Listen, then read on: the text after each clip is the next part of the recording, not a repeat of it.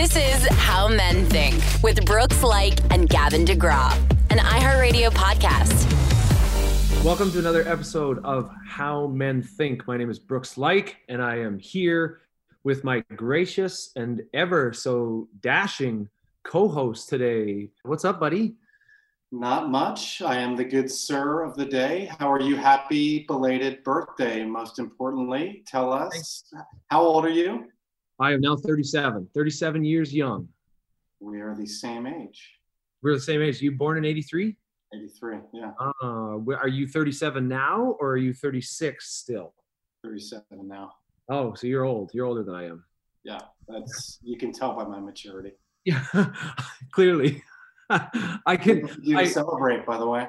I do feel um one sec, I do feel that you stepped up to this opportunity to have co-hosting duties today because you are in a beautiful blue collared shirt with a fresh new haircut slicked back, looking clean, clean shaven. We also have producer Tori with us. Tori, doesn't he look clean? I was gonna ask, uh, what was the experience like getting your hair cut? Did you go into a salon? Did you have to wear a mask?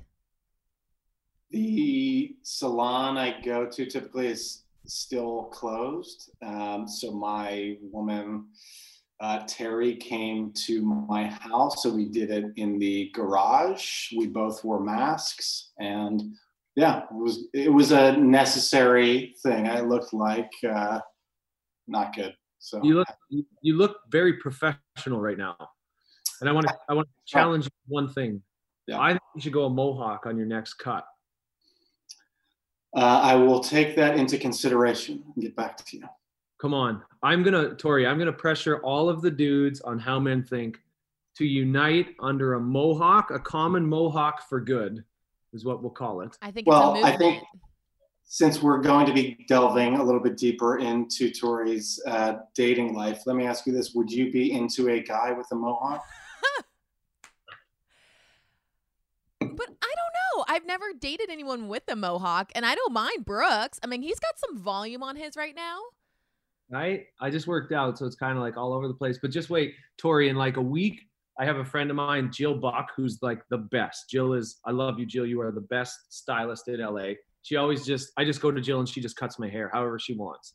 I just have full faith in her. She's gonna do some gnarly kind of lines in it. We're gonna do something real funky with this mohawk and just amplify it and turn it up a bit. See, see, it's not a deal breaker for me. I kind of like it now. It's like I know it's your form of expression right now. You're like, I'm here to mix things up. Let's make yeah. it fun. It shows yeah. you have a good personality. Um, but what about you, Ryan? Ryan, is that a deal breaker? Would you think for a woman? Uh, no, I think it. I think if it suits your personality, fine. I don't think I consider myself a Mohawk guy. It's just not who I am. Uh, so nothing against Mohawks. It's just not my style. He, he looks. He's I'm a little bit more preppy, like you know the Nantucket Reds and, a, and an Oxford, not the Mohawks. You know he's very you have a very polished and professional look, Ryan. Yeah. Well, I thought I had to step up the game after the tank top I wore on the one year anniversary episode. did, did, you get some blowback from the Ryan O'Dowd fan, fan club? Were they upset? No. Team Ryan loyalists came out in full force to support the look, as I would have expected they would. And it was just you guys who were very mean to me, and it it hurts. But luckily my support base rallied and here I am today. Glad you're here, buddy. Glad you made it. And I'm also super excited about today's show because producer Tori, who is one of the loveliest and kindest souls I've ever met and a joy to work with every single day on this podcast. I've always said that our team is one of the best parts of doing this podcast. Producer Tori is finally willing to open up about her dating life, her personal life, and she's notoriously said she hasn't been looking for somebody, but now you feel that you are ready and have the composure or capacity to bring somebody into your life, or you're willing to bring somebody into your life. Is that correct, Tori? Yes, I have been someone since honestly I was born that I have almost kind of take pride in the fact that I've never desired to really like date someone do I enjoy dating? Yes, but I haven't been like I need to have companionship. And now I'm in this okay. position and I am like, holy, okay. Quarantine, but, man. Okay, so let's get into this. So so we're gonna walk you through Tori's story. We're gonna dive into Tori's story. And the whole purpose of this podcast today, Tori, is to just Ryan and I are ears for you. We want to hear your story and then offer any insight from a man's mind or a man's perspective. And for our listeners, you might see your story through Tori. Um, so Tori, can you give us like give us and give our listeners a little background on if you're okay with this, how old you are, where you come from, and and how you when you moved to LA? Yeah, so um, I'm originally from a small town called Grass Valley, where people literally have babies at 16. And then, which state? Uh, it's in California. It's just like right outside of Lake Tahoe area. Okay. And then I uh, moved when I was 18 to Orange County because my it was a job shift for my parents. And then I um, ended up in LA um, from college. And crazy, and I haven't really realized this until honestly a couple weeks ago that I'm now in my mid 20s. So I'm 25. And okay. it's been a little bit of like a quarter life crisis a quarter life crisis. Mm-hmm. Can you be more specific in in which way? Um, I think uh, quarantine has definitely brought to light the fact that like companionship uh, is really important because for me like i'm i'm a huge extrovert so i can hang out with my friends and have like quote unquote love tanks filled but now even my friends um and even like older parents or family friends or even my cousins, like everyone's separated and quarantined away, that I'm now realizing like how nice it really would be to have someone in my life in that way. Mm-hmm. So I would say the quarter life crisis kind of hit now in quarantine. So let me ask you this, Tori. Did you what was your dating life like pre COVID and were you finding companionship pre-COVID or and that that contrast now being disconnected from those types of people has exacerbated it? Or were you always for the past couple years kind of not seeking companionship?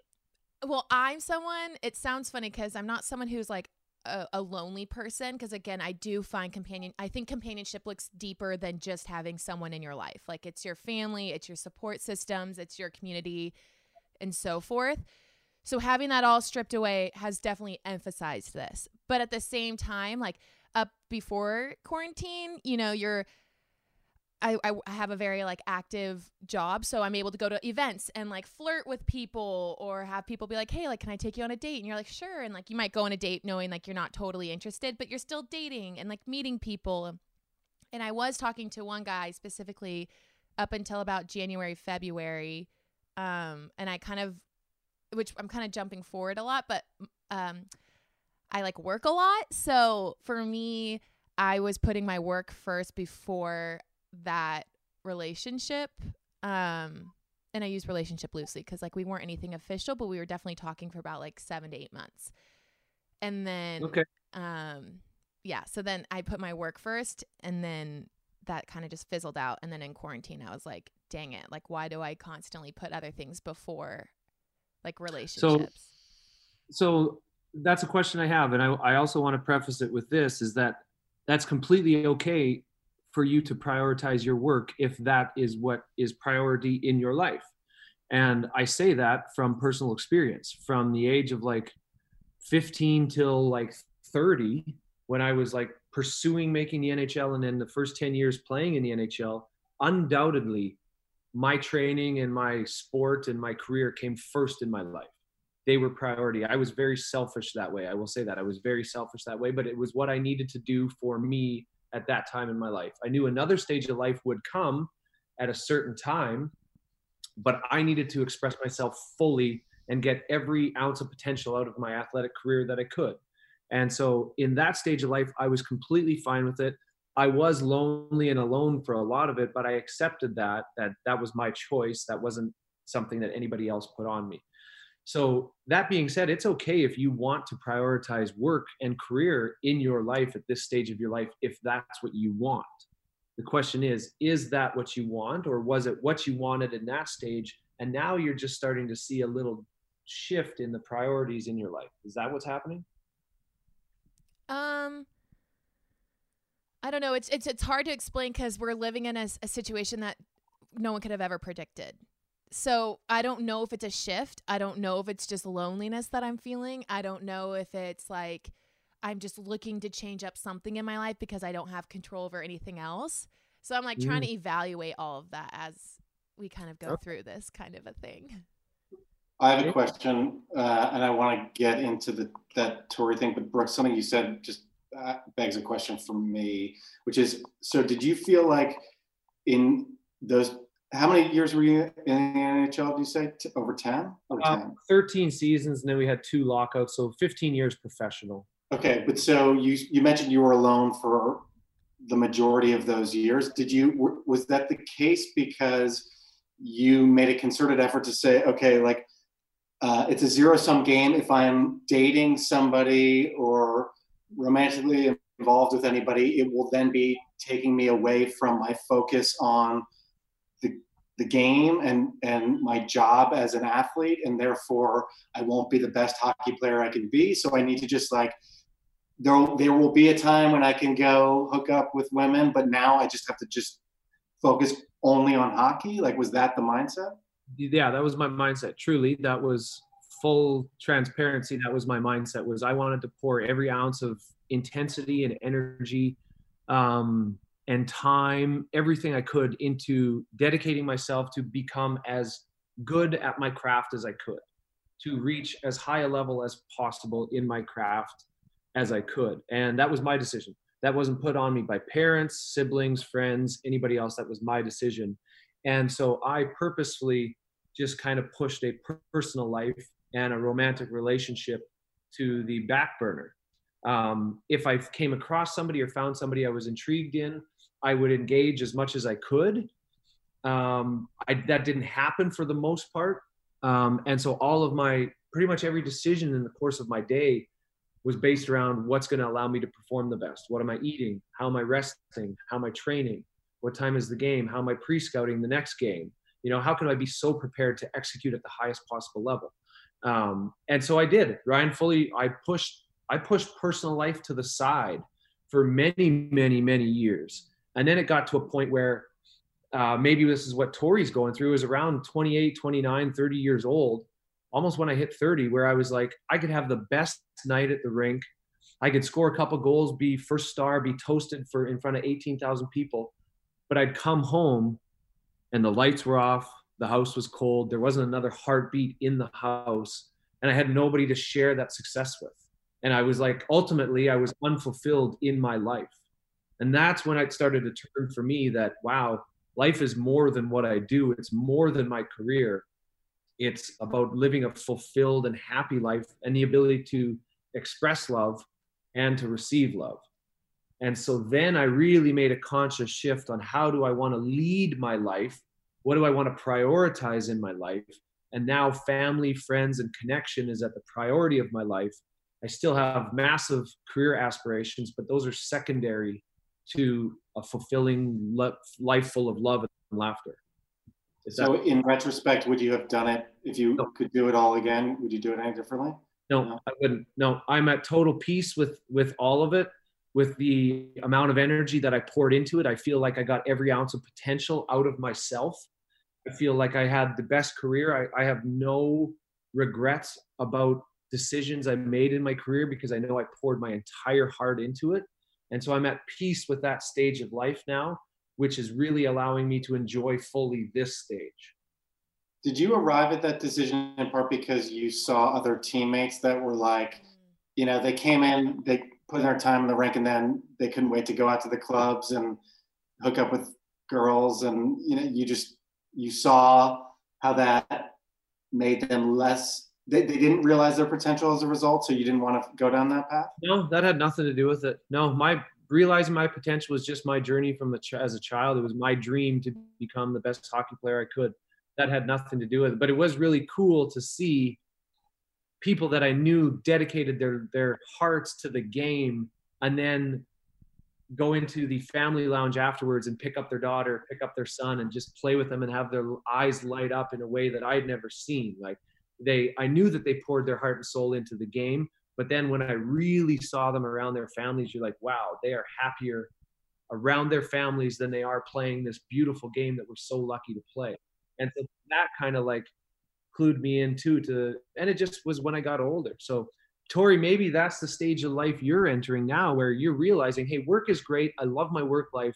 But now I have the capacity to bring in, welcome in more fulfillment and joy in my life. Totally. And I think that kind of what Ryan said too also applies to a non athlete. Like you start hitting your mid 20s where you see the people still going to the club and like hooking up and or just doing the Tinder dates or whatever. And then you also have the other half who are like fully I've had 3 of my friends get engaged this year. Two of them are pregnant. So I'm also seeing the the like the other side of it where it's like, okay, well, do I want that or do I still want to live like the LA? I'm only in my mid 20s, but then it's also the other side of I'm already in my mid 20s. You know what mm. I mean? And so I'm totally. seeing both sides and I'm like, I don't know which one I want because I don't want to have a baby now. Like, I mean, I'm literally eating celery and peanut butter for breakfast. Like, I'm not I mean, equipped to like prepare a baby's meal, you know? But at the same time, it's like, is that something I need to be focusing more on is like a future of that? Tori, I'm curious about this. So you're 25. Does does this play into your into your thought process? This idea of because my wife has a friend who's uh, 34, um, who uh, who basically is still single, and she's like she is now in this crisis mode of I she really wants to get married and have kids, and she's saying I'm 34. Like, how long am I gonna have eggs that are fertile? Like, and so like, 100%. when am I gonna? Yeah, and so she's like, and we did the math, and it was actually really frightening. We're like, okay, if she met someone today, then you're not going to get engaged for at least a year probably for you to know that this is definitely the guy you want to marry and then your engagement's going to be you know x long before the wedding can happen and then you want to be married for a period of time where you can enjoy each other and not distract the kids and everything where life gets real quickly. And so you do this timeline and it's like it's your it's like a five year plan before you can even think about having kids. And yes you of course in a later stage of life can fast track that but point is um, then you start just thinking like, do I need to just settle for anyone now just to ever right. have kids someday? And that's not a good way to look at it. But do you have you begun freaking yourself out about the timeline? I mean, you have the luxury of only being 25, but still. Ryan wants to know if I've become him and become a worrier. And yeah. 100% because for me also like my whole family, extended, my grandparents, they've all gotten married honestly straight out of college. So, and I have um I would say about 60 immediate family, 60 people in there. So, I have like I mean, half of that so it's like 30 cousins who were married right out of college. And for me, all my siblings met their person right out of college and got married, minus my brother, but he's also a man, which is also annoying. They can get married way later and have less stress on that. So he's kind of the exception. But both my sisters found the person, got married right out of college. My other sisters got um, pregnant at 24, which is the same as my mom. So it's like, I don't know. Like, should I be there? Because I don't want to be an old mom who only has two kids. But at the same time, I want to be able to focus on my job and my career. But then it's so hard it's just like I just start spiraling a little bit because I just don't know what the answer is because I know I can't put pressure on it. And like my body is my body and it's like all in God's timing, if you want to say it that way. But at the same time, I have to be realistic and knowing that like my eggs literally do start dying now. And like 35, you risk having health issues in your kids. So, and then if I want to be dating for like a couple years, I essentially need to start now and then would want to have kids by like 28, 29, 30. You know, and then it's like you still want to have the honeymoon phase even when you're married and not have kids. Yeah. I'm so glad to have another worrier with me. yeah, I'm outnumbered here with two worriers. Would you um, get your eggs frozen now? I know it's crazy. It's crazy. I'm just asking a question. It's not crazy. I don't think it's crazy at all. You're young and healthy. Like, Yeah. why not? Yeah.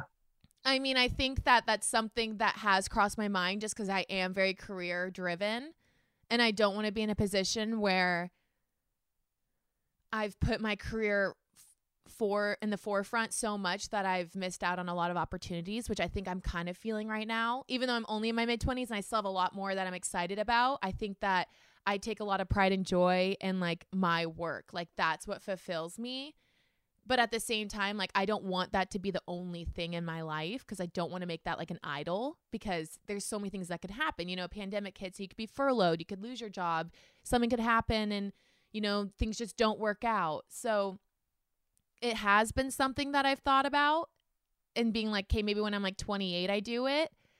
Um or you're just kind of almost like you have those alliances. Like I literally have an alliance with a friend where we're like, okay, if we're both single at like 40 or like 38, let's just get married and have babies, you know? but Oh, like, so I I just I don't I don't know what the answer is for that one yet because also it is very expensive and there are a lot of things to take into account for that, just like health risks and yada yada, which will just make me smile more, Ryan. Um, but it is something that I have thought about, not as seriously, but it is something that I've thought about for my future.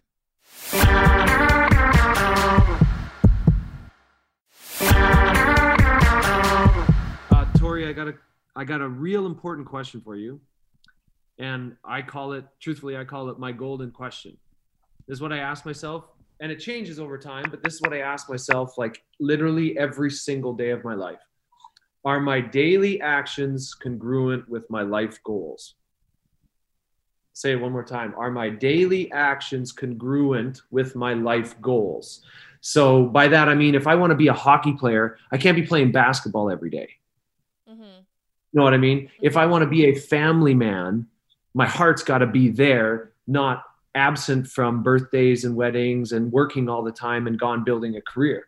Right. So that's what I ask myself is what are, and then from there I work backwards. What are my life goals truly? Like, what kind of life do I want to lead? And then I work backward from there. Am I, are my daily actions congruent with those life goals? Am I practicing that daily to build that kind of a life?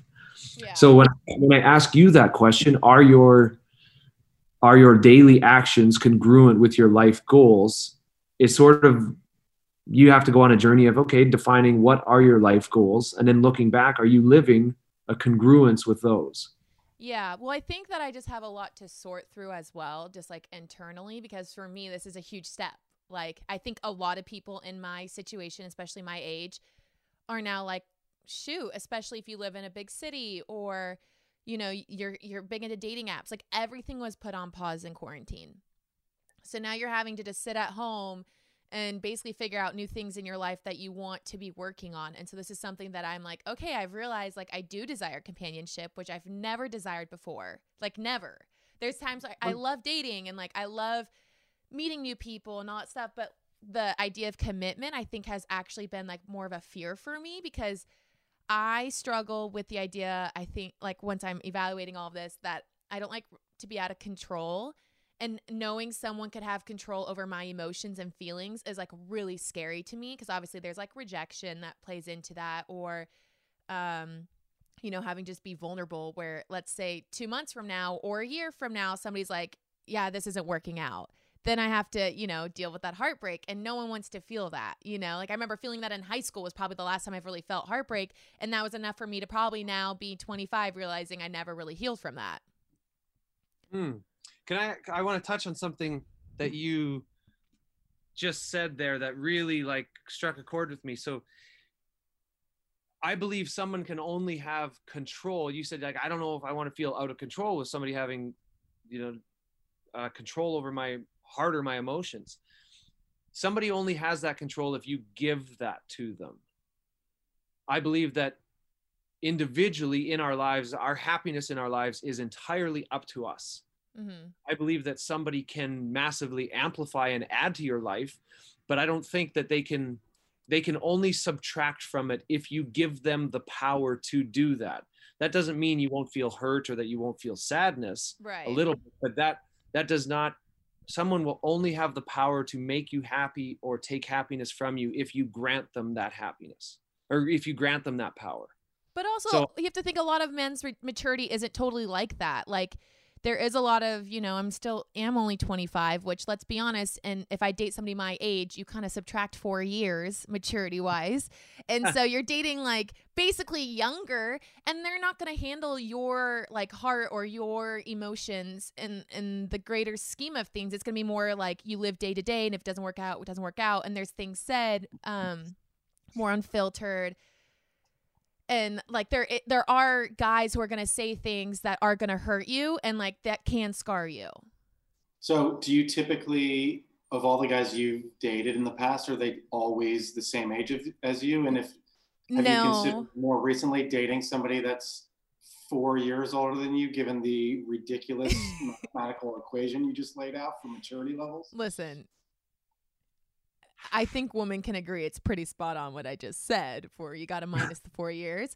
But i will say weirdly all throughout college i dated at like either my age or a year younger.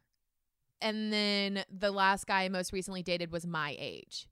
But i also don't really have that total like older age group friends that could be like oh you should like date my 30 year old friend you know? It's like i'd have to meet that naturally like at a bar or like on a dating app which i'm not on dating apps I've Ryan, have you ever heard of like you have to subtract four years? I've never heard of that. No, I, I think, I mean, maybe it's because we're so immature we can't, we don't hear these things. I have no idea. But uh, very interesting. I've made a note of it. Okay, so it's interesting to hear, Tori. So let's say if a guy is 30, mm-hmm. you kind of just put him as in he's 26 years in maturity. yes Is that kind of just a standard, like an, an operating standard amongst women when talking about dating men? I mean, this is me strictly speaking this into existence, but i when I talk to my other friends, we do come with a consensus like you have to subtract around like 2 to 4 years. Okay. I, I don't disagree, truthfully. When I look and I'm I'm speaking just of experience from myself, like I if you told me that about me, I would probably be like, Yeah, I get it.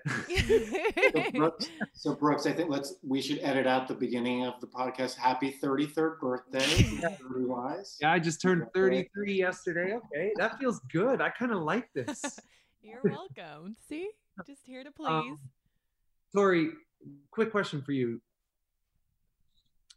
What what do you think you would prefer in a partner? Do you have a and I ask this in kind of a lighthearted way, but um, because I believe when you meet somebody, your entire world can change. mm-hmm. And and I don't believe in boxing boxing your vision in or your your opportunities into one sort of frame or template. But ideally, as you sit today, as we're having this conversation today, what would be a, a real good age of somebody that you would like to meet?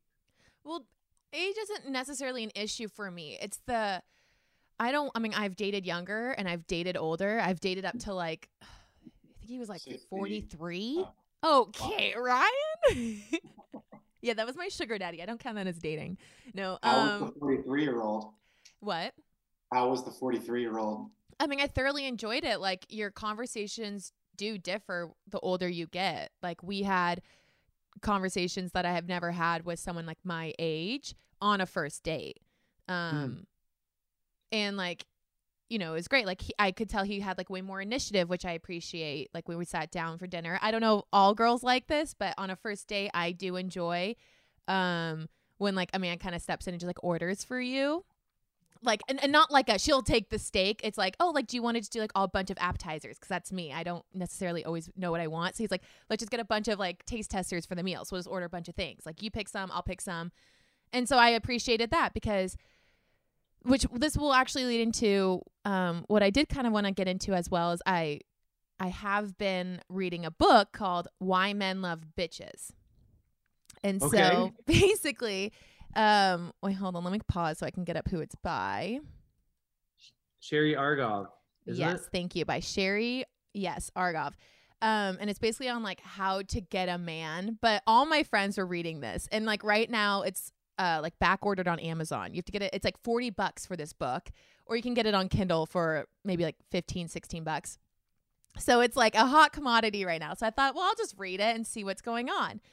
So one of the pinpoints is talking about um, basically like the whole dinner aspect of it, which I have questions for you guys on this. Um, I hate it when a man says, "Hey, let's go to dinner." You pick the restaurant. Uh, yeah. Because for me, I don't know. Like, from if I'm dating someone who's like 43, he's probably a little bit more well established than a 25 year old. But also, like, I think that men can sometimes like do like a subtle flex on a date of like where they want to take you. But when they put it in your court, you don't want to sound like the bitch who's like, yeah, take me to, you know, steakhouse or like, or like STK, whatever that is. I don't even know. Um, Yeah. or, you know, somewhere in like West Hollywood. I don't know, somewhere fancy. I can't even think of something. See, that's my problem is I don't even know I don't even know restaurants. I eat at home. I love eating at home. And so when it's time to go out to a restaurant, I'm like, dang, I don't even know a restaurant to go to. Brooks is like, I, you know, I'm big into the superfoods. I'll make you this kale quinoa smoothie with avocado ice cream. and then we'll work out. so I will say this, Tori, that I do agree with you that if a man asks you on a date, that he should he should sort of lead that. Uh, just my opinion. Mhm. That be like, I have a great place I'd love to take you. Right. you know and and have a mindset of where he wants to take you or um or make it like a conversation like what is your favorite kind of food like i'd love to Mm. take you somewhere of a food that you like um oh you like sushi okay um i know these couple of places have you been Right. to these before you haven't been to that one awesome let's go to this one that would be fun um i don't know that's how i would maybe go about it but um But like, do men actually want me to pick, or would they want me to kind of be like the nice girl who's like, "Oh my gosh, no, like you pick. I don't care where we go. I'm easygoing." Because essentially, I am. Or does he want the person who's like, "Yeah, like." Take me to this nice restaurant, you know. Take me to Sugarfish. Take me to these places that you're gonna have to drop some money on, you know. sugarfish great sugarfish is so good So good. I think it is. They should be a sponsor. Uh, they I. I think, uh, Nozawa, are you listening?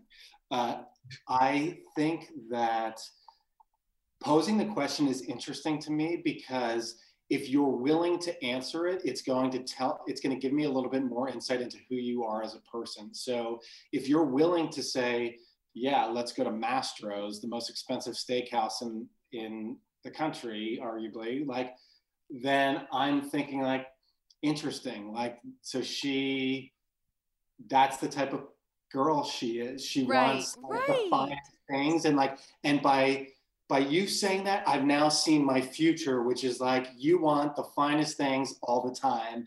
Do I want to enter into that? I, I have my best friend who did exactly this, and he's now married to her, but she she wanted to go to this crazy fancy restaurant, and he felt obliged to do so because he was into her and they this was their first date but i said dude this is a red flag like so now the bar has been set this high you can never go fast casual or go like middle of the road because she's going to want most expensive five star meal every time it's a problem yeah. So then, but then do men also do this? Do men also then undercut that first date and take them to like just kind of a right. middle of a road restaurant because they they don't want to backpedal from a high end one? I think what you what my thought process would be take take you somewhere that is I would do exactly what you said, Brooks. I'd say like, do you like what do you like? Italian sushi? Like you give me the the type of cuisines that are are interesting to you, and then I'll know what the best place is to take you within that genre. So if you say sushi, like I'm gonna take you somewhere that's not a chain, that's not ridiculous, but that you may you probably have never been that you're gonna be like, oh wow, like he took me somewhere not mainstream, he put thought into it. Like yeah. that would be Well, the logic. I think also the hard part is like girls love to be romanced, and I think that's definitely like a lost art happening in our generation. And so it's like well, you kind of do want the guy to be like, "Yeah, let's go to Mastro's. Like, I want to treat you right." But now it comes with the fact of, okay, are you just taking me to Mastro's to have a nice dinner? To like, does that mean now like sex is in the back of your mind? Where like I do have to like you would have to put out on the first date? Like, it just has made things so confusing. Like, I don't know if you guys can speak on this, but like taking a girl to a nice date in the past, has it been like, I'm to be, romance her, quote unquote, but like this is to lead to sex because now I'm dropping some money? Or at least in the hopes of that. Um, the the the hang up I have here is that it's date one. You know, on date one, like if I don't know, it's just like I'm I'm a traditional guy, like to consider myself a traditional guy. Like date one is should be fun, energetic, playful, and like just have a fun time. And and the atmosphere, surroundings, whatever that can add to that, but that's kind of secondary to like the person you're with and the interaction. Like date one could be could be um anything, could be a fun activity. It doesn't have to be like going out for supper you know i think that's also a lost art. People think going on a date has to be just going for supper with somebody. Well you sit down and you just converse with them but like what if you're active with somebody doing something fun and playful and laughter and there's actually an activity that you can bond over versus just sitting and eating? Yeah like what if you have two pull-up bars and you're both just like talking getting to know each other right. while you're doing pull-ups or you know something like that? But this is that's but this is like a serious question though. It's like how quickly in, let's say you're like really physically attracted to this girl, are you kind of like looking forward to that or like wanting to because you have to realize we're in the hookup culture now. So for us, it's like you do things for that transaction.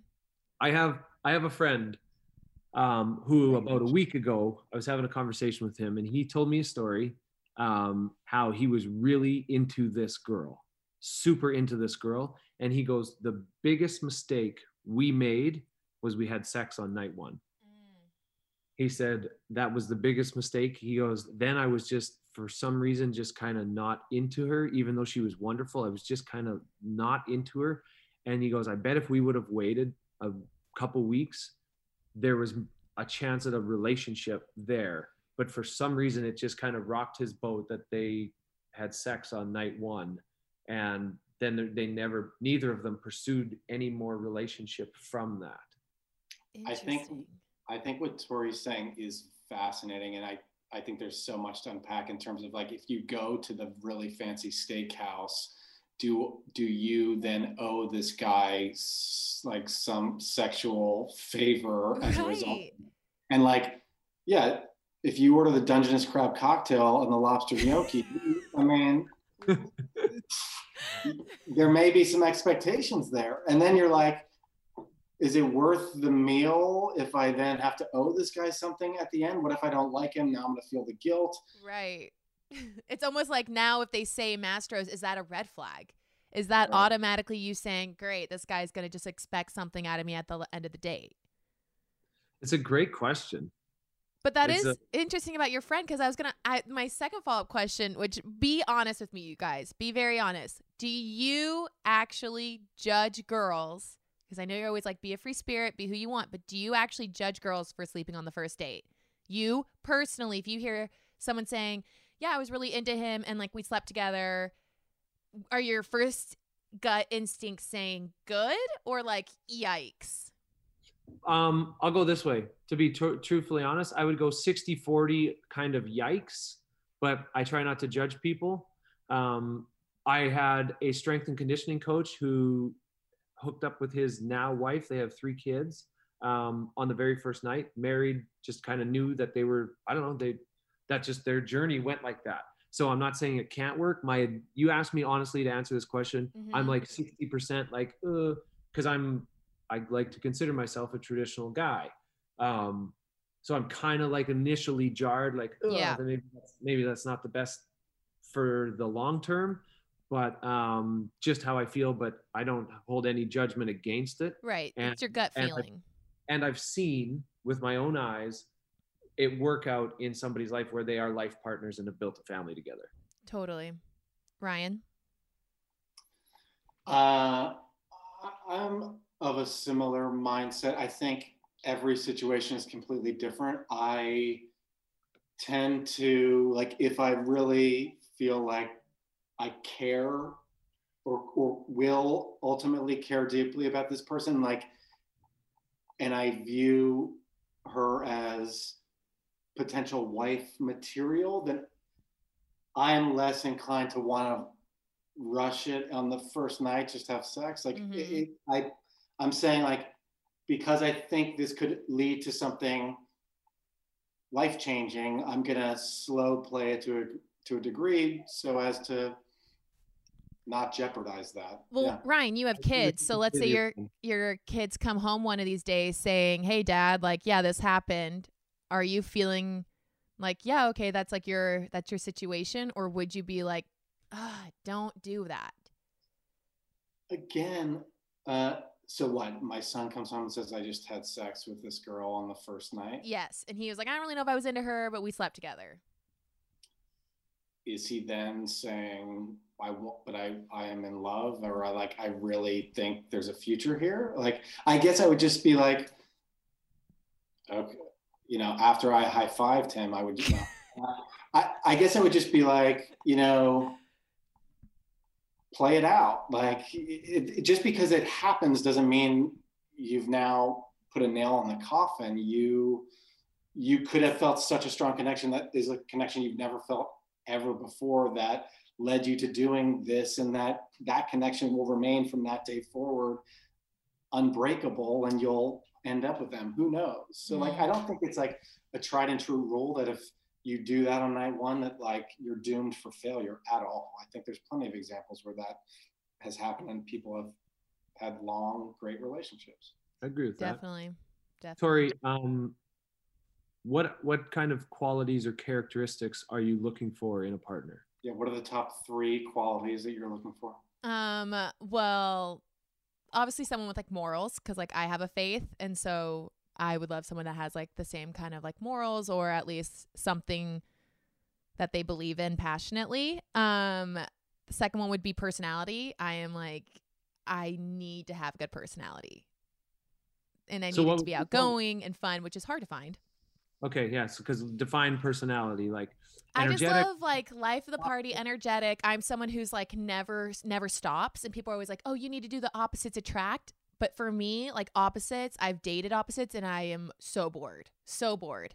Um, I would way rather have someone who's like very similar to me and like being outgoing, where we maybe both burn out, being like we're exhausted, but like let's keep going. And I don't know, but um, and that could just be the young me, because also again, you know, talking about characteristics, like this last guy that I talked to, he was amazing. He was like he could honestly get married tomorrow. But for me, I was like, okay, if I was 30, this would be the guy. But where I am at like 25, I'm just not there yet.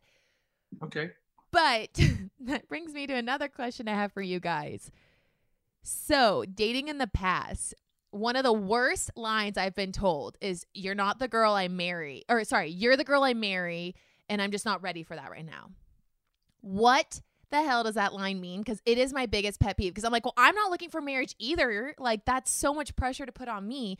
Is that just a line to cop out? And like, be honest, is this a cop out line? Is this something that like generally guys feel because they feel um, maybe intimidated or they're not enough for the person? Or is it just they don't have any other words to say, but like, I don't want this to go on anymore?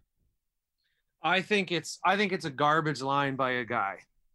If that's a guy that gave it to you, I think it's a garbage line. I think what he's really saying is like I think actually what he's saying is you're actually a better person than I am at this moment. He's actually seeing truth and honesty in you and he's like I'm not there yet. I'm an idiot. I want to run around as a dumb young dumb kid here for a while. Um, I wish I had your kind of clarity on life and presence and commitment um but I, that's if I, if those words were to come out of my mouth that's probably what i would be saying ryan what do you think there I think you're right. I think, yeah, he's basically saying it's, I can boil it down to this. He's basically saying, like, I just want to hook up. I want to have, like, I want to just hook up right now. Like, I don't even want to think about long term. But the, when you decode that, that basically implies that men, that, that a woman could never have the same mindset, right? Like, to your point, Tori, Mhm. that you you yourself could never be in a position where you're like just wanting to hook up and also not wanting to think about marriage and therefore that the two of you would actually be great for each other in that moment because you both want the, the same thing right, Right. But it's this warped mentality of like a, a woman could never just want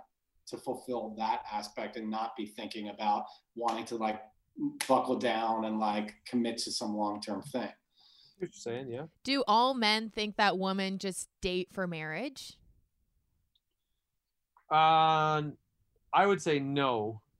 Um, and I was actually just having this conversation the other day. I have a friend who is in her 30s and has said she's not looking for a lifetime partner right now. Mm. She's she's actually just having fun. Um, she's really since the since COVID has happened, she's really stopped dating. But she was kind of dating until like January, February, and then stopped it. And she's like, I'm actually super enjoying this time, just reading a lot, working on myself, um, discovering a lot about myself, and like I'm not searching or seeking a lifetime partner right now. That doesn't mean I don't want one in the future, but um, right now I'm not, and she's in her 30s. Oh, Um, interesting.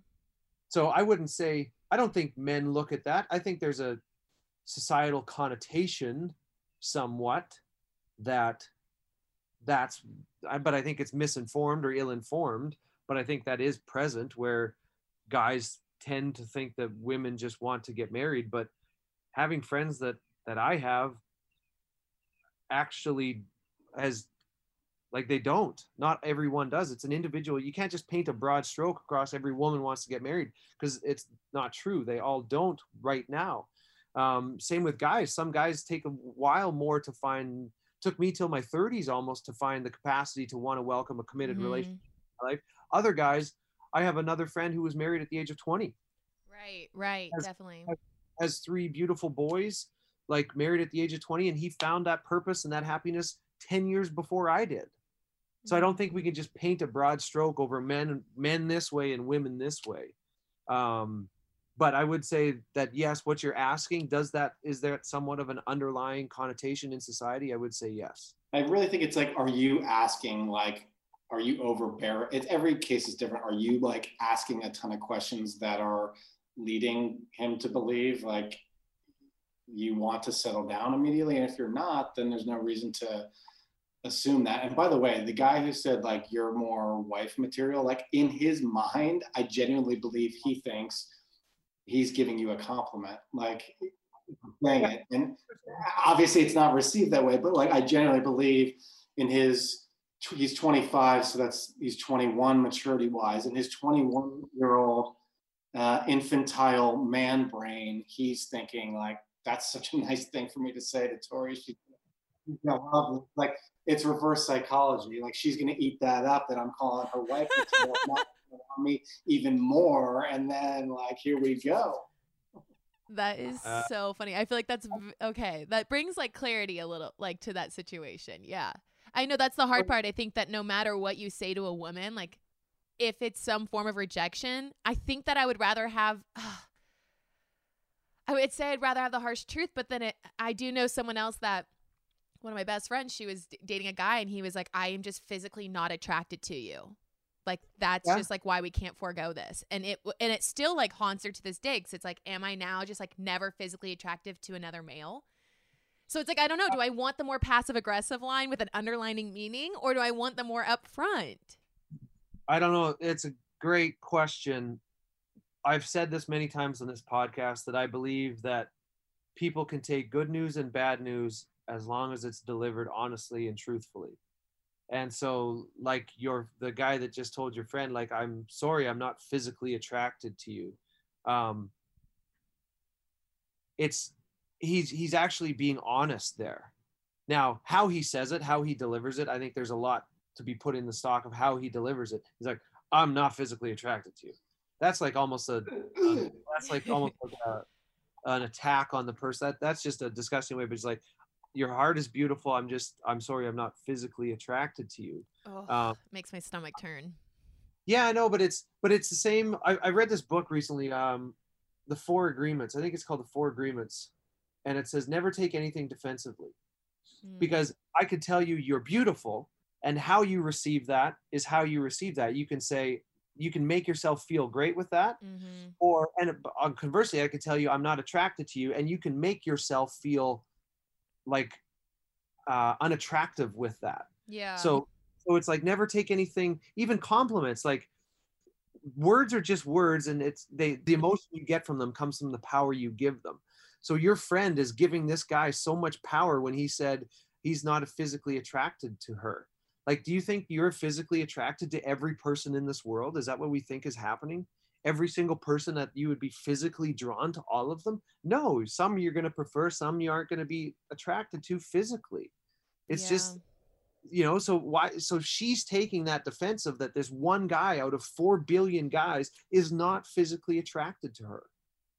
I mean, the flip side is this is like, I agree with you. It's all in the delivery, but it's an interesting point you make, Brooks, in terms of just like, being honest and, and, if he were to say you know it's just not working out and I, you know it's just not working out that is incredibly vague and now she's left to try to make sense of what that actually means like what isn't working out like and she can't she, she may never be able to get over it because she can't mm. she has no clarity when when he is direct assuming he does so in a eloquent way and not a like when I look at you, I want to vomit. It's not the line right.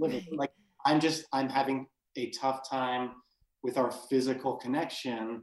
At least as tough as that is on the surface to hear and immediately to process, when you take a step back, I think ultimately she can be appreciative to at least know, okay, there's nothing I could have done about that, and now I can move on. It is what it is because she's also what she's doing there and i'm not trying to attack your friend in any way but what she's doing there she's making his comment about herself yeah well i think the hard part that i left out is they had already slept together and like been together for a long time. Oh. so oh, then oh, it brought it led up to this moment of him being like listen this just isn't working out which i understand because i think that usually people are more physical attractive base and i think they were more like uh friendship compatible so that carried through a lot. And then at the end of the day when he was like okay is this something i can really forego? it's like okay i'm not physically attracted to you okay so that yeah that context is different um but just kind of leave that statement for where it is like he mm-hmm. said he's not physically attracted to you that has nothing to do with you. That's his but own. How can you not take that personal? Like that just sucks. It's like something that you literally cannot. If he would have been like, "Listen, like you're too clingy," that's one thing. But to be like, "You're, I'm physically not attracted to you," you're like, "Great." Maybe like there's nothing I can fix on that. Can I ask like this without coming off as insensitive? Like, did she? change physically from the time that they first hooked up? No, no. I get what you're asking. No, she's like, they are both athletes, both in great shape. He just hit yeah. this moment. So, Tori, here's here's where I'm coming from on this and why I have this perspective, and maybe this has helped shape my life. Um, I've been traded three times in my life in mm-hmm. professional sports.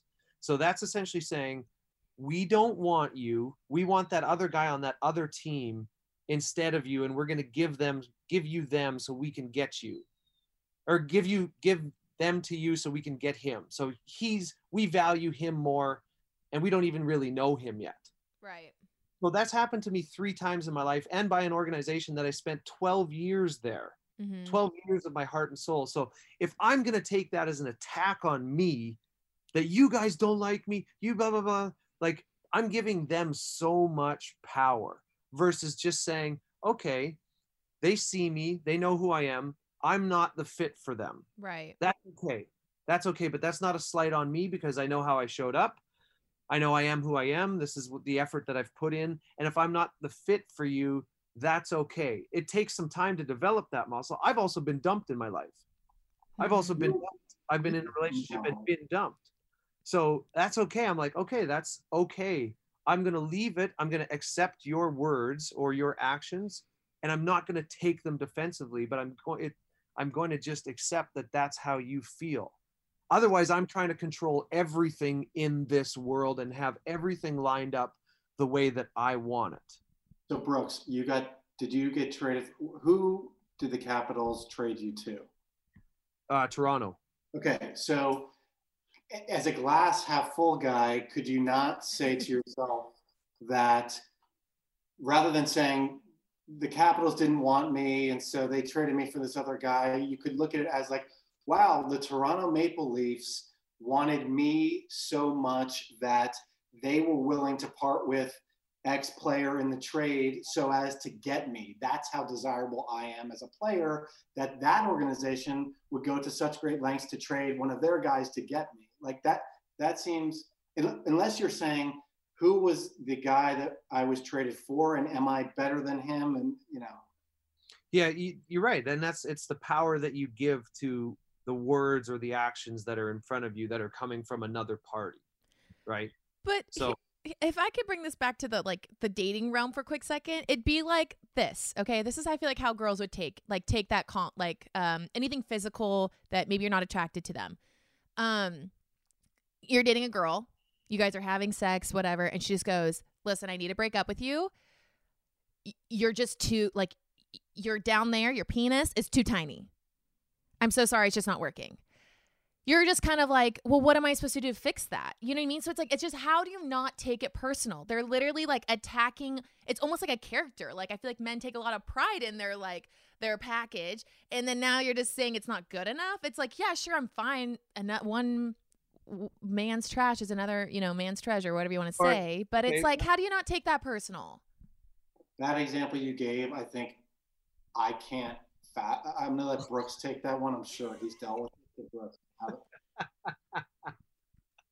um, Tori, what it's it's no different saying, well, Tori, I want you to be six foot six. I don't like you because you're not six foot six. You're like, well, I can't change that. But it's it's different. It's not a, like a height thing. You'd be like, I get it. I'm tall, and I I, I don't in- think I would date a short guy. I don't think I would feel feminine enough to date a short guy. Like to be completely also, honest. Also, well, what's wrong with somebody having preferences? It's not wrong. It's just like it's different when you attack like it feels attack of like your humanity. Girls are okay. sensitive. We can be we're tough. Like we can be the the bitch that a man wants, but we still have things where like I just don't know if you could totally say you're not attracted to a woman. I get that, but you just said like you want an outgoing guy. Should that be attack on like an introverted guy that he's not good enough, he's not outgoing, his personality's not enough personality for somebody? We're no. shaping arguments here. We're framing arguments. It's different. But I, I, do, I do think I get what she's saying because you can be introverted, and if you know that you're the person you're dating would prefer you come out of your shell a little bit more, like and be more of an extrovert. You're never going to be a full-on extrovert, but you can. There's an ability to change. Whereas the micro penis example, you're born with it, and this is this is what you're going to get. There's no there's it is what it is and you can't unfortunately ever change that. Whereas like personality things and behavioral things you can if you devote yourself to it you can change. So that I, I do i understand like how you could really take it personally. My wife's best friend dated a guy with a micro penis and uh, if he only knew the amount of they've since have broken up but the amount of uh, jokes that were made about him. I mean, I'll be honest, I texted her after my first son was born and said to her, Hey, just cleaning, uh, giving him his first bath, like cleaning his penis. Like, I've never dealt with a penis this small. Can you tell me how? You're a bad man. Ask your boyfriend how he does it. And uh, she didn't really like that, but I got a good one. Oh, Ryan. Oh, Ryan, you're a bad, bad man. That's he probably... was a jerk, so I could I felt fine doing it. He was a jerk he cheated on her. It's all. No, ugh, I hate cheaters. But to bring it to another question for you guys, intimidating. That word is something else I've been told. Like like you're kind of like other girls have told me like you're kind of intimidating or whatever. And that's never been something that I take pride in, but in this book it says like men are attracted to women who are intimidating. But like is that true? Are you are you more attracted to the woman who's could be maybe like a stay at home go with the flow wife? Or are you attracted to the woman who's like a powerhouse like knows what she wants and like gets career oriented yada yada? Um you asked me this question. I am processing the word intimidating. Yeah. And i'm trying to think of what what characteristics or presence a, a female, a woman would have to have to be intimidating to me. I like this. Tell me what they are. And I don't know. I don't know. Like, um, truthfully, I don't know what.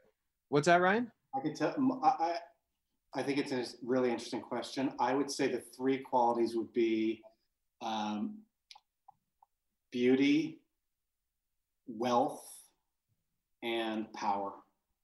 Like any one of those three things, or or the most intimidating person would be the person who possessed all three of those attributes: uh, beauty, wealth, and power. They're all intimidating. So is that attractive to you or not attractive? You know, it's attractive. It's absolutely attractive. Is it? Yeah, like I mean, here's what I would say. Like, I think if you, I mean, Tori, if like you're so career driven, career oriented, you you do great things with your job or in your job. Um, that's attractive, right? Because like I don't, I I personally could never be attracted to someone who didn't have career aspirations prior to us meeting and prior to being married and just wanted to immediately find a guy settle down and and had no drive and, and as long as they had that drive and then had to to change course once life got in the way and we had kids and stuff like that like that's completely different but i think it's very attractive to have drive and to have power or any one of those three, three things I mentioned. I, I agree with the drive part. The power part, I, I it's very subjective. Well, uh, in terms of intimidation, though, you wouldn't say you could be intimidated by someone who has a tremendous amount of power. I don't know, like what what kind of political power? What what what Yeah, I mean- are you giving power? The word power. I, I, like if you met uh, Michelle Obama, for instance, would you not would you not admit that there it would be because of the, the power that she has and who she is and or Oprah Winfrey? Like you, you get what I'm saying? Like there is an aura of intimidation, I think, because they have so much power. I see what you're saying. Do you Um, think that the people who are more and I have a follow-up question to this, but the the people who are more intimidating though, I think have a harder time dating. So basically like being successful, being driven, I think takes you into a different almost era of dating where you do have to wait to date older because younger guys aren't going for intimidating girls. So if you guys could like think of a celebrity because I think it'd be interesting. So Ryan, you've said kind of like Oprah or like Michelle Obama is someone that you would think is like intimidating, but who do you think is intimidating in your eyes and would you ever approach that person? I'm trying to think. Right, same with you. You have to think of someone else. I'm trying to think of somebody who I would be like intimidated by. I would I would just clarify. I don't think Oprah. She's great. I don't think she possesses all three. I'm not um, as physically attracted to Oprah. I would say, but uh, like get like Beyonce, uh, J Lo. I'd say they have all three. They have they have power. They have beauty, and they have wealth. All it's the holy trinity of intimidation. they have it all. Really. Um, But would you ever go up to that person and approach them? If I you were sitting next to each other at like a football game and you were like, this is my time, would you take advantage of it? It, it all depends on the guy. I would because that excites me. Of that, those butterflies of being like, this is like somebody who's uh, what. Let's go back to what the the guy saying you're more wife material in the guy's mind when he's telling you, you know, uh, you're intimidating. That's a compliment. He's saying you're you could be perceived to be out of his league because of all those attributes, and he believes that's a a compliment, genuinely. Um, but some guys are fearful of that and they want to just they want to be able to be with someone who's who's beneath them so that they can control them. I, I don't know. That's a whole other thing. But Yeah, no, I get what you're saying. I think it's exciting to pursue somebody that's out of your league or that's intimidating because That's so interesting to me though, because it's like that's not the dating scene. So I like almost don't believe you because I think that like men would rather go for the easy option, which is definitely more of a trait in in my generation. It's like what's easier and more convenient. It may not be long lasting, but that's the one they're gonna initially go for. maybe maybe that's an insecurity in the man because if this woman has, as Ryan says, beauty, wealth, and power, she's undoubtedly got options, right? With that, it undoubtedly going to come options.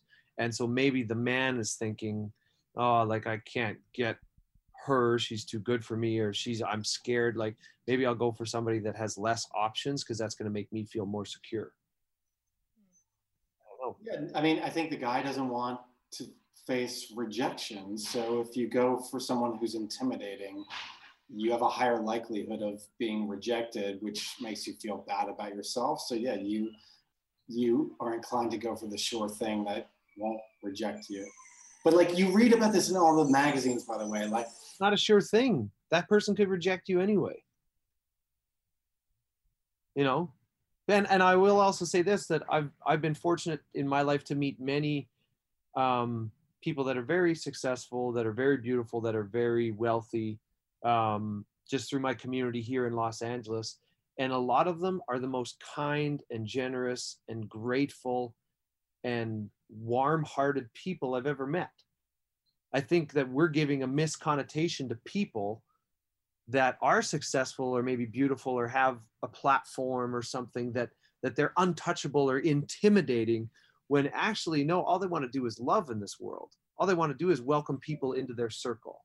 And i'm sure there's examples of the opposite but i in my life have witnessed those kinds of examples as well. It's the credentials that are intimidating. It's not the person themselves once you approach them. It's about getting to the, the balls to approach them that is the most intimidating thing. But then once you connect they are people too. But you read about it in us weekly it's like it's interviewing an actress who's you know, gorgeous. And it's like, they're single. Why are you still single? It's like, nobody ever approaches me. Like, I don't know. And I always roll my eyes at that, but I guess it's true. Like, because of how intimidating they are, nobody wants or thinks that they would have a chance, so they just don't deal with them. Tori, do you get approached often? Mm, I mean, like if I'm at a bar for, let's say, like a night, I'll have like someone like maybe it's just it's hard because it's like I do get approached, but it's never somebody that I would like really want to talk to. It's always the person where you're like, really, man, like you're up to my shoulder or like you're 80 years old. It's like kind of like we miss the marker a lot. Um, but like I do go on dates or like I'll get set up or things like that. But I wouldn't say I'm like the most approached person. No. Do you do you feel that you have anything to do with that? And knowing you i feel the answer is no but like you know how some people give off an energy like don't come near me and then other people just give off an energy like they're warm and bubbly and, and welcoming of people into their circle. I believe you're the latter because i know you. I've known you for a year now mm-hmm. and you are the latter to me but um do you believe that that's any part of it or you're like no i i'm warm everywhere i go and I definitely think I'm warm wherever I go because I I genuinely love humans. Like I said, I'm an extrovert to the max. Um, but I will say, like my mom calls me emotionally unavailable a lot because to really know me, like even some of my best friends are like, I still don't know if I totally know Tori, and it's because like I am just not someone who like can completely let my guard down or like want to share life with you because first of all like opening up to people like it's just awkward in general because you know the person can't totally help you. You know, it's like I could say, "Hey, I'm feeling insecure about myself." Even like dating, it's like a guy can tell you you're beautiful, but you're I almost hear opposite because it's like I know I struggle with that and like your words aren't going to do anything for me, but you think like you need to hear affirmation and then you hear it and it's not good enough. So I just don't really open up about things like that because it doesn't make me feel good. So I internalize a lot more um, rather than like let people totally in. So I will say I'm initially like I'm always very warm. I'll always be there. I'll always be very extroverted, but to really get to know me, I think is where I can come off as like a closed door. Mm. Just so that you don't have any there's no body odor issues or any that might be it too, honestly. Just add it to the list, Ryan. Thanks. I'm just trying to cover everything here, okay? this is how men think. And by the way, the 80 year old that approached you at the bar, like he's 76 mentally, and that's not too bad. that's true. You're right. Shoot. Well, missed opportunities. uh, Tori, I'll say from a from my standpoint, I, I want to say guy's standpoint, but I don't know if it's true. But from my standpoint, like I think um, I think kindness is so attractive.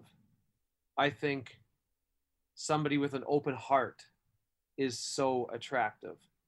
Um, and conversely, I think somebody with a closed heart that is really fighting hard or like I, I, that to me is off-putting.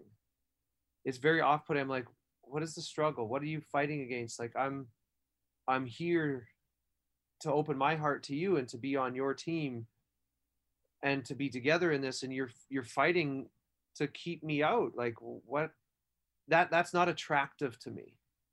Just speaking from my own and No, and i get that i get that when people open up there's a possibility one there one one there's a possibility that somebody's truly going to see you. Right? When you open up somebody was truly going to see you um, and I've really only learned a lot about this since our dogs passed in September because that broke my heart wide open where I couldn't protect anything. And I've cried probably 500 times since our dogs passed. Like just emotions come and they come out now. And I'm so grateful for that, that I don't have the, I don't know if it's the will or even the ability anymore to try and suppress emotions where everything comes right through my heart and I'm fully transparent and and people in the room can see and feel that and if that means i cry in front of a bunch of dudes i cry in front of a bunch of dudes it's just real Yeah. um, but that that just recently came to me through a tragic event in my life but having like knowing that now i love to see somebody's heart Mm. i love to see somebody's heart and that to me is extremely attractive Yeah, if you're emotionally unavailable, I don't have time for you. Like it's like yeah. I'm gonna like I'm trying to get establish a connection here or pursue what could be a connection, and if you're closed off, then uh, I'm not gonna waste my time trying to like convince you to open up. Like it's a mindset. Commit to this and let's go. Totally. And I appreciate hearing that because I think that I do need to hear that. But I feel like at the same time, again, I hate to just keep saying like my generation because I think that it does apply to all men though. But like, I never, in my head, when I think of like the male population, it's not in like the highest standard necessarily. And it might be because now I'm in LA. In LA, it's definitely hard to date. But when I think of men, I'm like, do you actually want to get to know me? Or is this just a way for you to like, because then it's like okay then if you have the overly overly emotional girl or someone who's just like opening up or like bears all to you then it's like ooh that's too much and like that's overwhelming or she's crazy. So it's like it's hard not to be on that spectrum and like i would rather be the easygoing girl who still knows what i want but like the easygoing like you don't need to be involved in all that aspects until maybe year one or whatever being dramatic but I would rather like hold out than be called or like in that stigma of like a crazy woman, you know, or the crazy girl. It's a Tori. This is great. I want to just appreciate you for opening up because your questions and your thoughts are are real and they're challenging me to really think deeply on this. It's actually it's a fair point. Uh, touche. I, I think there's like, yeah, uh, on day one or week one, do you want to unload all of your deepest, darkest issues? Probably not. Right. But there's a happy medium towards being open, and then you know, in time, kind of, it's just a slow burn. I think is what it has to be. Yeah, I agree with Ryan. I agree with you there, buddy. Um, I also think one word that I've been focusing a lot on in my life lately is intent. Mm. Intent and encoded energy. Like, what's when you go on a date? What's your intent? How are you showing up energetically on this date? Is it for true connection to really discover this person, to learn about this person, to connect with this person and share share yourself, or is it like, right. hey, I'm, I'm just bored. We're showing up to have some fun tonight, and we're gonna just and whatever happens happens, kind of, you know. And so, something I've been focusing on in all areas of my life, not just personal, but career as well. Being on this podcast, like, what is my intent here? Yeah. and and the more you the more that i've found that i focus on that the better radar i have of somebody else's intent Yeah.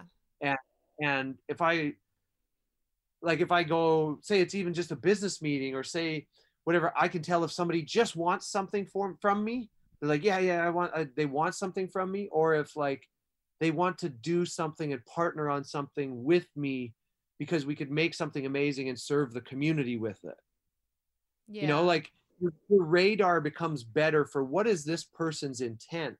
And i think if you lead with your intent on a date and as ryan said a little bit of a slow burn don't come out and tell me everything that's gone wrong in your life and and try and like share all of that. Like let's let's get to know each other. Let's discover the other person share drip a little bit of myself mm-hmm. Let's see if this connection is working and and i'm actually here honoring you honoring getting to know somebody new and in return respecting that you're there in the same facet that i am and i'm going to open myself up to to honor your honor right. you know what i mean Mm-hmm. um, I just believe in intent and encoded energy so much in our presence. And living that way has really opened my radar to how other people are showing up in front of me. Mm-hmm. Does that help at all? Does that make sense? No, definitely. I think it's something that like if I could pinpoint one thing in dating is like to do that, to like open to be more like vulnerable and like when people want to actually know something to not give like the I'm fine answer. It's just again, it's hard cuz there's so many double standards like we just discussed the like crazy versus like I'm not going to deal with you if you're not going to like open up to me or like be in it or be, you know, so it's just it's just it's just why dating is so freaking hard in this generation because there's so many like pros and cons to each one and and when I evaluate, I know that I like would rather I get I don't even know if I could say that, but like I would rather I guess be heartbroken and like at least like try to risk it to like to open myself up, but then the idea of being heartbroken and it's just like it's so brutal. Like heartbreak is so brutal that I don't I don't desire to go there and I'd rather just be like be lonely. But then it's like I'm not going to lie like a couple weeks ago we were I mean like there's been like this quarantine kind of group we've been bouncing back and forth between and like this guy kind of came back and like we didn't have sex or anything but like we definitely messed around. But then I woke up the next morning and I was like, well, this doesn't feel good, you know? And it, so it's like, I'm just, I feel like I'm like losing in so many different areas that it's like, I would, I guess I would rather have heartbreak than like wake up with someone that I'm like, I don't really feel good about that, you know? Mm-hmm. But it's just hard because Yeah. it's, It's a, yeah, it's a dance. And, and Tori, I also give you credit. You're 25. Like Ryan and I are both 37. That's 12 years of life experience. And, and, I honestly like I honestly the more I hear myself talk and have this discussion, I had I would even put that 4 years that you discount men to even to 10 for me. You know, like um like when I was in my mid 20s, Tori, I had none I wasn't asking I wasn't even asking myself these questions that you're asking. Like I think you're evolved and so far ahead at least just from my own journey like I feel I'm a late arrival I'm a late arrival to everything is how I feel truly. You're a late bloomer, some would say. Yeah. Um I just feel that way. I feel like I wish I had more emotional capacity earlier in my life. I wish I had so many more things and I see I have many friends in my life like you're 25. I think you're so far ahead of the trajectory.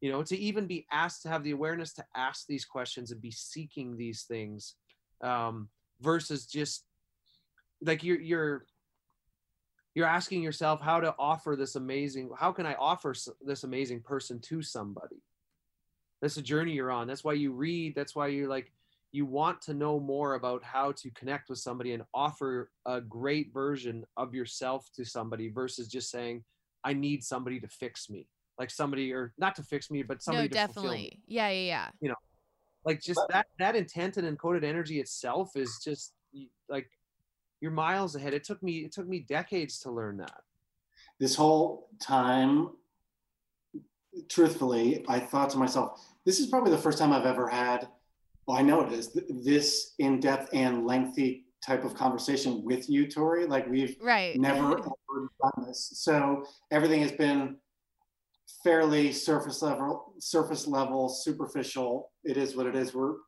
that it is. That, that's what it is. But I have been sitting, standing here, thinking to myself, like, Tori is amazing, and now I'm like, I need to find somebody for her because she's amazing. Like, I, I like have found myself being like, this is the type of person you would want your best guy friend to end up with, given all the things that you with. I mean that. I, I, really do. So now I'm like, wheels are spinning of like, who do I work with? Who would be perfect given all the checklist of things she wants? Like, who's not going to take her to Mastro's? Like, all these things.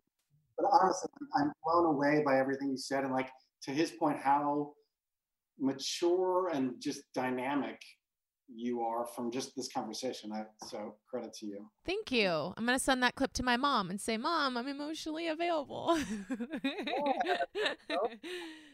no, I really appreciate that.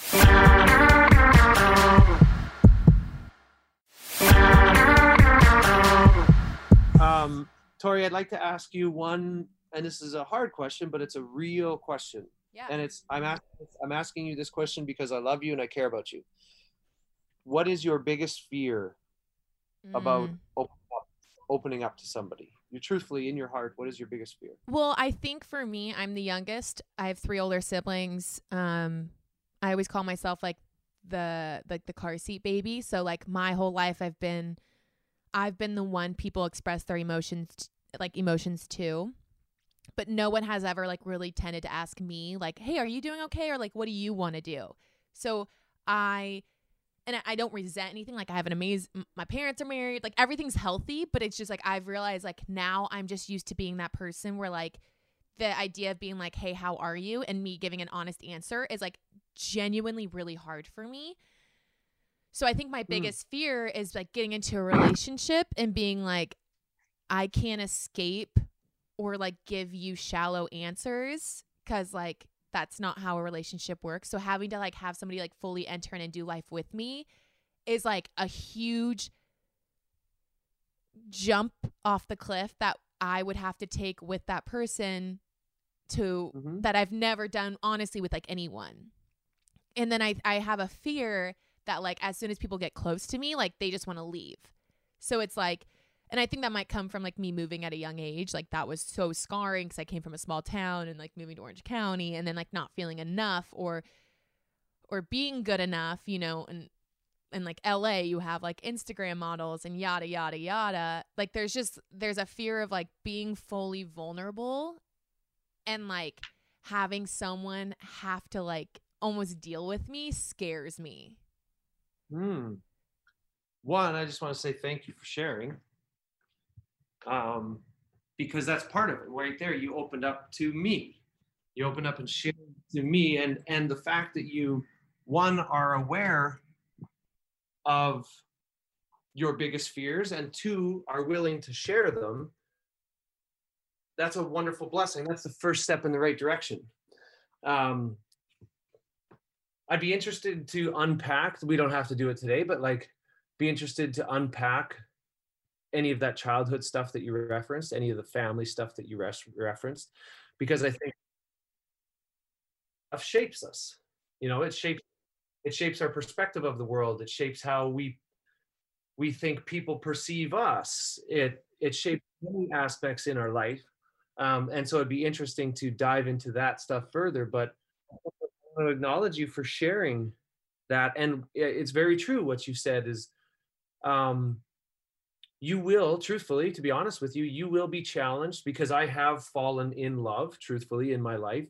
You will be challenged to step off a cliff that you are scared of that you that you that is uncomfortable to you that is fearful um, and you also know that along that road that there's life isn't going to be perfect. There's going to be bumps and bruises and hurt in there.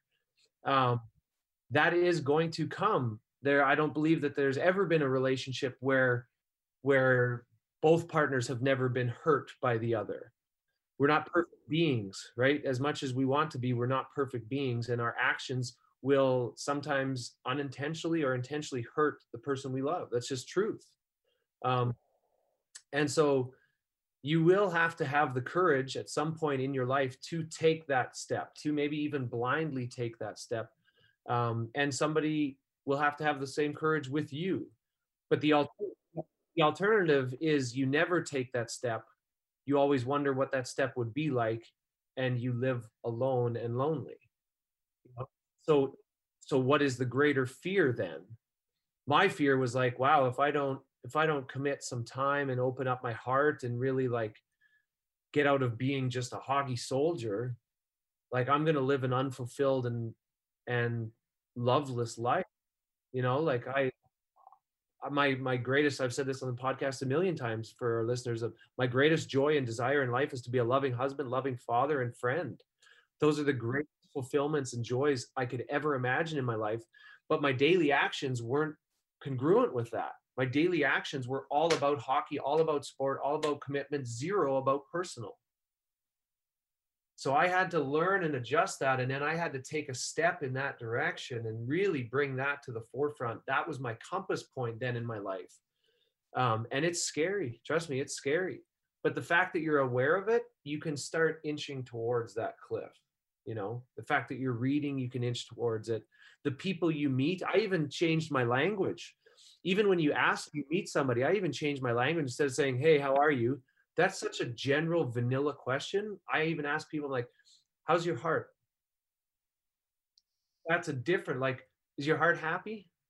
And then you, you'll see people re- react in a different way. And now, and now you're penetrating your, your intent is actually, I'm, I'm diving into this person's journey. I'm getting to know this person and that's me diving into them. And I hope they recognize that, you know? Um, so I changed the language that I used because I wanted the intent with this connection to be different than just a, hey, how are you today? I'm good. How are you? Standard answer. Nothing changes, right? But hey, Tori, how's your heart? Is your heart happy today? Yeah. You know? Mm-hmm. Um, I, I, I wish we were in the same room having this discussion. I wish we weren't doing it because you know I'm such a Tori fan. I love you dearly. Um, and I'm thinking I'm racking my brain the same to think I had some buddies. both, both guys were married, and I'm trying to rack my brain of like, who do I know that I would that I would respect enough to set them up on a date with you? Yeah, I know. It's are hard. you are you being set up? No, for sure. And like that has been something that I've like kind of started to take the step forward more in is like asking people like hey if you know of anyone like i genuinely like want to push myself more and again it's just like in quarantine so it's like that's also really hard because i'm not able to go to the bars and like meet someone and at least like have a quick drink with some random person at the bar who buys you a drink you know what i mean? Like there's not even that interaction so now i've like had to really like voice hey like i do desire this and like do you know of anyone that like would be interested? And like I mean, which is also really hard for me because I just am not someone who like admits to that. Also, someone being Mhm. like, "Hey, like I am lonely," like that is showing an emotion that like I feel like shame in because I don't think you should feel lonely just because you're not with someone. Um, but again, That's okay. I felt lonely. right? That's okay. It's okay to say you feel lonely, like to to yearn for a stronger connection. That's okay. I think that's healthy to acknowledge it versus deny it and say no, I'm fine. Totally, totally. And again, it's just something that like I I have to process through on like why do I feel shame if I'm if I'm genuinely lonely, you know? And it's it's all deeper, but that's definitely something that like I've been taking a step forward into of just being like okay, like ask people for help cuz I'm not totally sometimes that person who could be like, "Hey, can you like help me find someone?" Have you done any like Zoom or FaceTime dating during No, uh-uh. I'm I'm not on any dating apps, which, you know, I just like genuinely don't really want to be on a dating app, but I have thought of like maybe it is smart for me just to go on and like push myself to meet people and like see what's out there, but I don't know. I'm a huge advocate of dating apps. My friends like, "I'm lonely." I'm like, "Let's let's set you up a Hinge. Let's get a Bumble going. Let's do it." But when it comes to me, I'm like, "No." so, I don't know. so maybe I'll I'll challenge you in that direction and you and I next time we get to see each other we'll set you up or we'll just even FaceTime Yeah. and set it up. but I think like I think like right now if you can't or if you aren't able to go on dates I mean you could meet out for a walk or something and stay six feet apart so you could at least see somebody um, but also like I think a FaceTime or a Zoom call like hey would you mind spending 20 minutes with me? And like, I'd love to jump, just share some energy and just see if we vibe and we chat, whatever. And um, I think that would be super fun. No? Yeah, Am no, definitely. No, definitely. I, and I do agree. It's just like the fact that half the world is indoors is like a challenge that Yeah, we've never faced to- before. So just trying to navigate that in being my mid 20s. I get that. but I do appreciate everyone. You know, I, I think it's good for me to hear where men's perspective is and, and hearing like intimidation and all these things because I think that a lot of women hit their mid 20s or 30s of being told a million things. So I appreciate you guys giving very honest answers on like what it means to be intimidating or, you know, the whole date scenario. And so thank you for I would- being open.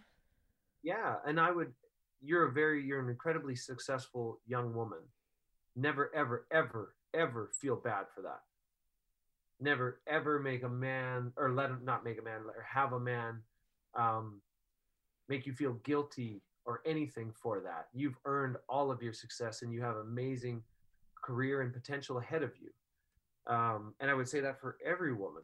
I'd say that for every man too. No man should ever make feel bad about his success from a, a woman. Um, you've earned everything you've got. And I think for the right person for you, that drive, as Ryan said, that drive is attractive. Mm-hmm. That drive is a pull. Maybe some men want something different. Maybe some men just want like a stay at home wife or something. To each their own, right? Everybody can have their own preferences, but you are extremely um, successful, extremely attractive. Um, you have an extremely beautiful heart. Thank I- you. I'm dying to set you up. And I always love I always love to see you. Every time I see you, I just like you come with the- you have the biggest smile in the room and you're and I like so any any how men think listeners, any guys out there that are interested in a date with Tori, mm. Set me up on a Please send- virtual date. send me a message on my Instagram and our How Men Think uh, group on Instagram a message. Tori, would you be open to a virtual date from a member of our community? Listen, I hear every romance starts with a good DM. Would would you be open if I shared it on my social? Definitely. Really? I'm here to push myself. That's uh, it's every girl in their mid 20s. We all need to start reading our DMs. We need to be more open. I'm open.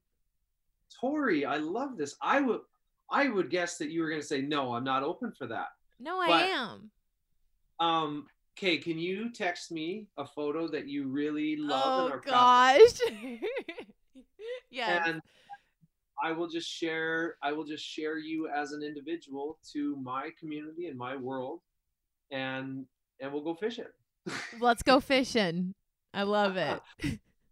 I love your openness though. I'll say that. You're way more open than I was at that age. You know? Desperate times, Brooks. Desperate times. No, no, I'm excited for you. I don't know. I'm just excited I get to witness and be part of your journey.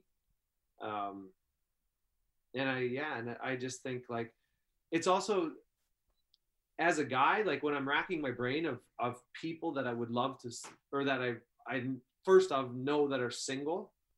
Um, it's also like a, you are such a person of integrity and moral fabric and I respect you so much. I'm like, no, not that guy. No, no, not this guy. No, like, so yeah, no, it's, hard. tough. It's tough when you start eliminating things like even height. I'm like, okay, there goes half the population. Then like my faith means a lot to me. There goes another half. Like it does make things very difficult, but it's something like there are some things that I just like can't compromise on. You know. Yeah, I get it for sure. Never settle. Never settle. So Tori, you will get me a photo that you, or a carousel, even multiples, Oh god. or we can take some new photos of photos that you're really proud of and that you really like, and I will share it with my community and any men in my community. Um, are you looking for a man? Let's just clarify that. Yes. Mm-hmm. okay looking for a man so any men in my community that that um, would like to get to know you further maybe interested in a call or a facetime call um, re- please reach out to me on my instagram also i'll say this i have a friend who is now married um, that he, to a, a girl and they met at one of my barbecues um, when i was living back home in regina in saskatchewan in the summer in the off season I used to have these like kind of community barbecues. I'd invite 30, 40, 50 friends. Hey, come over on Saturday. We're going to barbecue. Just welcome everybody. And two people met at one of my barbecues and got married. And it's one of my proudest things that I was able to bring people together. And it feels so good. Two people found their life partners from that. I'll hold so, you to it. So if I can, in any way, I always try and open my home and open my heart and open my community to make anything happen. And Tori, you mean so much to me. I'd love to do this uh, for you and with you. So, um, from yeah, one thirst trap to the next set up date blind dates. Here we go. That's we're just helping each other out. Are you gonna go a thirst trap photo? No.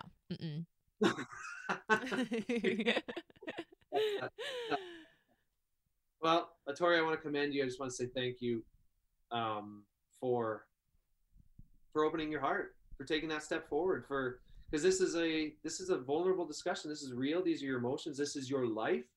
You know where you invest your heart, you invest your life, and you've opened that to us today. And I think many of our listeners can hear themselves and see themselves in your story. Um, for our listeners, for our male listeners that have been intrigued by this right now, where could they reach out to you directly, young lady? Uh, I guess my Instagram. Um, my middle name's Bell, so Torbell, T O R R B E L L E. Beautiful. Okay, Torbell. DMs are about to be Also, I'm gonna put it out on my Instagram. Um, so when you see that come out, and then I'll just forward you. I'll I'll kind of call through. I'll be call through like punk, punk, punk, punk. this guy's a good one. So I'll call through and I'll send you the best. Okay. Um, well, I think we'll have to do a follow up to this show. Uh, well, hopefully the follow up will have good responses. You never know. This girl might be okay. crying, or we might be happy. okay, either way, we're following up.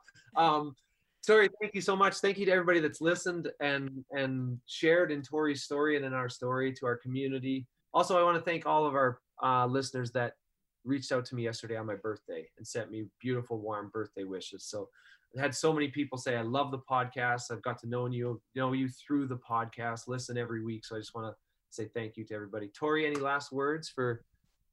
Just thanks for the honesty and keep bringing it because this actually really, I hope, helped a lot of the mid 20s that are just struggling right now. Okay, T. Okay, life's a journey, life's a dance. We're about to find out. Tor Bell, your way. Everybody, thanks for listening again today. Till next week, take care of one another, love one another, and send Tori Bell DMs.